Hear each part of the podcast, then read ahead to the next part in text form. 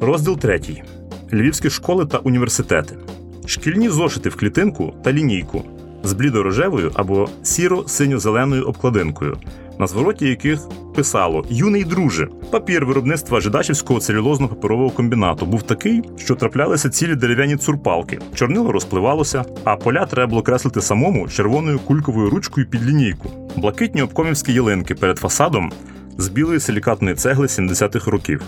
Напастована мастикою з вайтспіритом дерев'яна паркетна підлога, від різкого аромату якої забиває памороки, та перезувне взуття, так звані чешки або кеди. Часто мішечками з цим перезувним взуттям билися на перервах. Середня загальноосвітня школа номер 80 з поглибленим вивченням іспанської мови на Новому Львові за похмурих тоталітарних часів мала почесну назву – імені Петра Козланюка, на згадку про забутого нині західноукраїнського письменника-комуніста, автора тритомного блокбастера Юрко Крук. Це нам ще пощастило, бо, наприклад, брат мій вчився в школі номер 76 імені Ахунбабаєва, визначного узбецького організатора боротьби з баями, басмачами та іншими шайтанами. Іспанську мову та літературу в старших класах допомагали викладати двоє молодих привітних священників з Аргентини – Падре Серхіо та Падре Андрес. Якось приблизно у 1993 році, в понурий і незатишний лютневий день, до нашої школи завезли міжнародну гуманітарну допомогу. Екзотичні червоні і кругленькі сицилійські помаранчі з терпким запахом шкуринки та фіолетово-чорним кисло-солодким м'якушем. Кожному дісталося десь по 2,5 кілограми.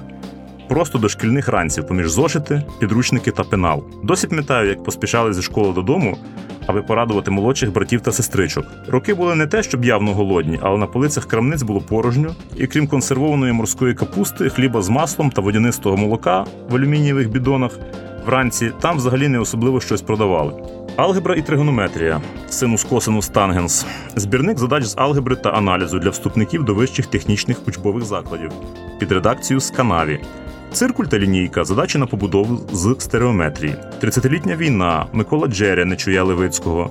Все при світлі парафінової свічки, заліплені парафіном зошити та килими. Віялові відключення електроенергії з листопада по квітень.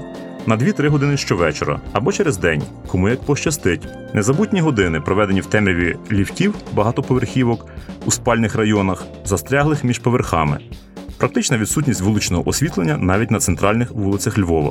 Домашні хобі – пластикові моделі за склом на книжкових полицях, бомбардувальники Хейнкель 111 і Юнкерс 88 в камуфляжі часів битви за Англію 1940 року, винищувач Фокке-Вульф 190 з розпізнавальними знаками ескадри «Зелене серце», пікірувальник Юнкерс 87 з підвішеною бомбою, реактивний Мессершмітт-262, чотиримоторна летюча фортеця Б-17, штурмовик Іл-2, фірми-виробники з різних куточків географічної карти, дорога японська тамія, доступна, але кострубата російська звізда, якісна і різнопланова німецько-американська ревел, журнал «Моделіст конструктор» і тематичні додатки типу бронеколекція, аерограф, фарби, запах спиртового лаку, ціан-акрилатовий універсальний клей, який можна намертво склеїти що завгодно.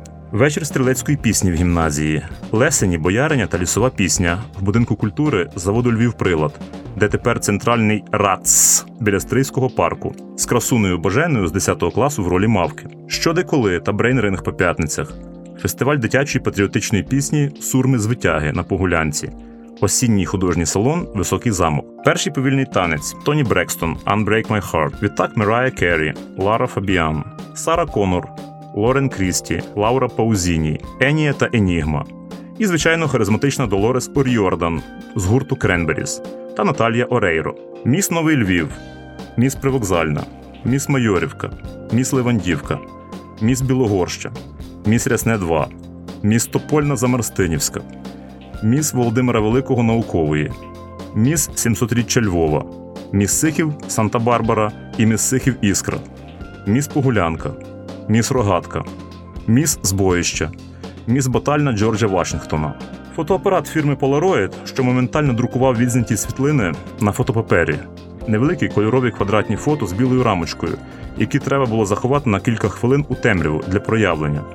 10 знімків в касеті, всі шкільні лінійки та дні народження в одному альбомчику. Брутальні волохаті светри з оленями в хлопців, джинси-банани і спіднички ламбада з ангоровими светриками з кролячого пуху у дівчат. Нові невідомі раніше свята – Хеллоуін, День Святого Валентина та інші. Вчительки англійської мови та літератури пробували інкорпорувати ще День подяки, але то чомусь не прижилося.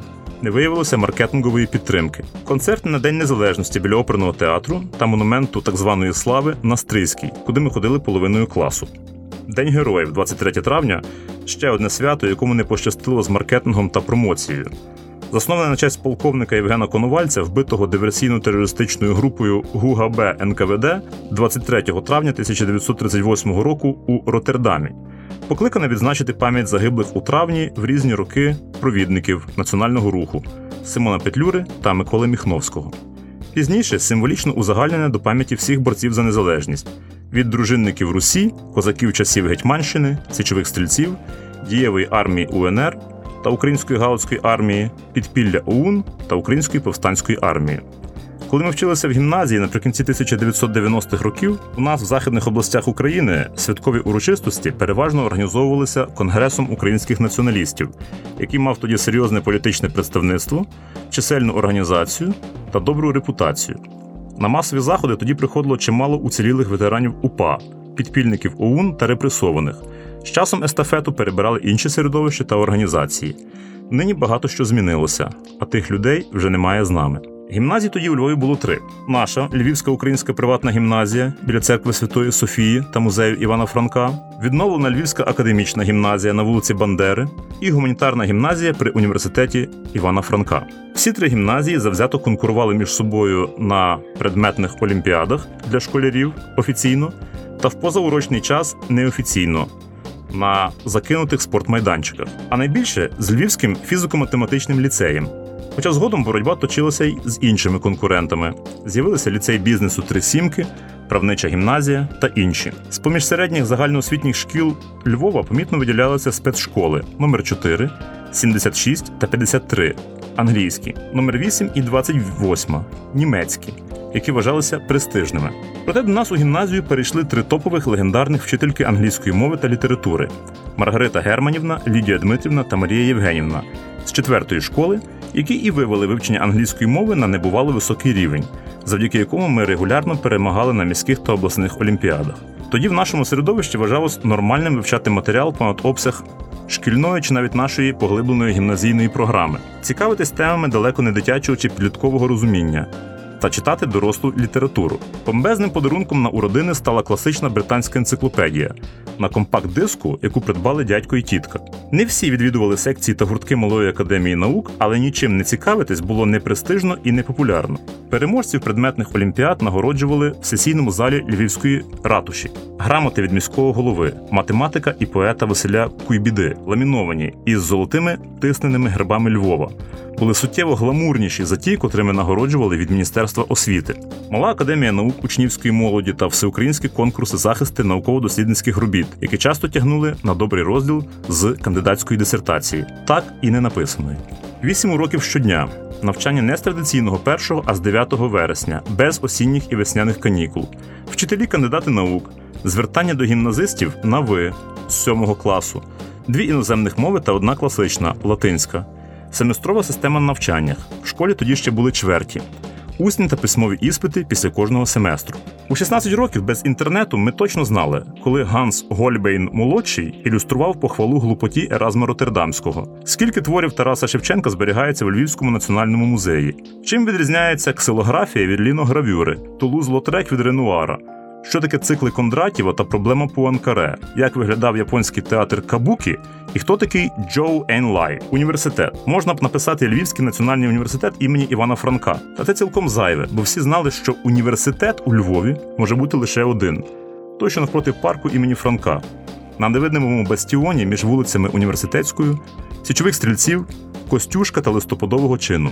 При всій повазі, конкуренти, тобто політех і мед – це інша ліга та вагова категорія. Згідно офіційної хронології, наш універ заснований в 1661 році. Студентська стипендія восени 2000 року, коли ми стали студентами-першокурсниками, складала 26 гривень. Універ, політех, мед, комерційна академія.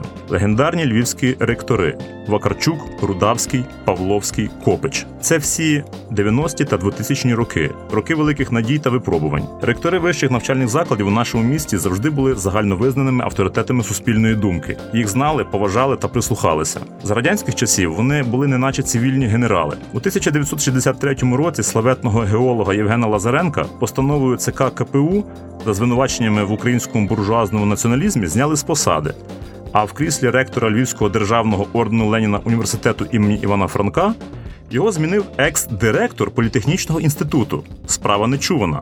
Електротехнік Микола Максимович. Незабаром новий керівник потрапив у неприємну історію. Відмовившись завізувати подання кафедри історії щодо розсекречення чергової порції матеріалів про антифашистську боротьбу сіоністських організацій у довоєнному Львові, різко зіпсував стосунки з тими, кого раніше офіційно називали безрідними космополітами. Через колег із Держбезпеки з установи на вулиці Дзержинського історики в погонах вправно змайстрували викриття підпільної антирадянської студентської організації, коли туди своєчасно впровадили надійну агентуру чекістів. За втрату політичної пильності та ігнорування сигналів про антирадянські та антисуспільні витівки студентів та викладачів Максимовичу влаштували розгромні збори партійної організації університету з неминучими оргвисновками. Минулося йому це все тільки тому, що його дружиною була Марія Кіх, за освітою кравчиня, довоєнна членкиня КПЗУ – Комуністичної партії Західної України. Сам Максимович у ті міжвоєнні часи встиг ще посидіти в польському концтаборі Береза-Картузька. Марія Кіх – завідувачка літературно-меморіального музею імені Франка, заступниця голови Верховної Ради УРСР, а в 1943 році радистка диверсійно-розвідувального загону полковника НКВС Медведєва, «Побідітелі». Загін підпорядковувався 4-му управлінню НКВС Павла Судоплатова. А сама Марія Кіх, нагороджена орденом Вітчизняної війни першого степеня, була доброю знайомою Сидора Ковпака. Ректор Максимович і сам у роки війни був радистом у партизанському загоні, але далеко не таким заслуженим, тож завдяки чекістським зв'язкам Марії Кіх його ніхто більше не зачіпав до самої смерті. Щоправда, під час візитів до Львова столичних делегацій його часто і представляли гостям в такому контексті, що він муж Кіх російською мовою, після чого не надто обізнані столичні достойники зверталися до нього товариш муж Кіх. Ще наприкінці 1960-х була в університеті резонансна історія, жертвою якої став професор і завідувач кафедри теоретичної фізики Михайло Сеньків, відомий у Львові філателіст. Колекціонування поштових марок входило до сфери нагляду та контррозвідувального захисту підрозділів КДБ, що працювали по п'ятій лінії. Відтак комусь впала в око колекція німецьких марок воєнного часу з портретами відомого вусатого австрійського художника. У підсумку кафедра отримала нового завідувача, а шановний професор Сеньків поїхав у термінове відрядження до Центральноафриканської Республіки, яку очолював президент, пізніше самопроголошений імператор Жан Бокасса, чоловіколюб, людожер у прямому сенсі слова.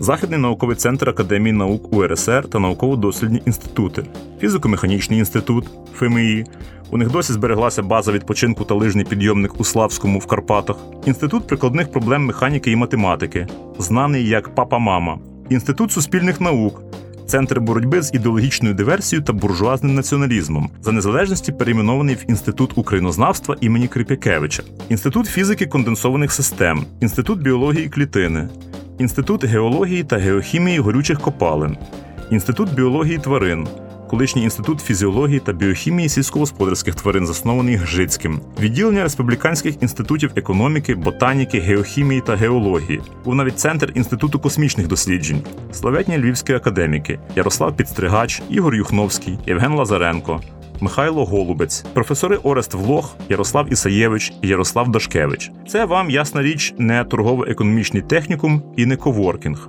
Відкриття знань алмазів у 1954 році стало можливим завдяки теоретичному прогнозу алмазоносності північної частини Сибірської платформи, який у страшних 1937-41 роках на папері зробив майбутній академік, львівський геолог Володимир Соболєв. У 1945-59 роках завідувач кафедри на геологічному факультеті нашого Львівського університету. Для цього йому не треба було ніяких креативних кластерів, хабів, коучингів, кампусів і стартапів.